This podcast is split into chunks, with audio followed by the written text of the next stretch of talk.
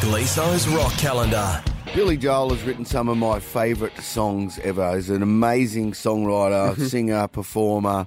Um, and uh, The Piano Man was the first album I heard of his, came Yep. out in the, in the mid 70s.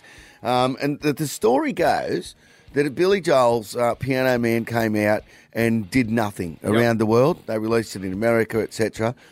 One place started playing it. Was getting played in Adelaide Is that right? and the, the record company was ready to drop him, say, "Look, this hasn't worked. Wow. let's Well, move on radio in Adelaide. On radio in Adelaide. Wow.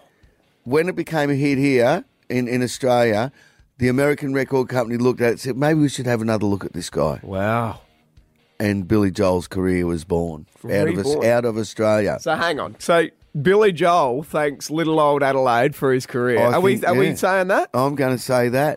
Um, another Adelaide connection is uh, Andy Sashon, who uh, is a friend of mine. He used to play in a band called Judge Mercy that Yeah. we did a bunch of gigs with. He moved over to New York and became Billy Joel's bass player. Yeah. Um, also, he was also Shania Twain's bass player. So obviously, a bloody great music. Goes okay, Gliss. Um, yeah, and I saw him uh, a couple of uh, probably uh, two years ago. Yeah. He'd been here in Adelaide visiting his mum. So there's a little bit of uh, serendipity.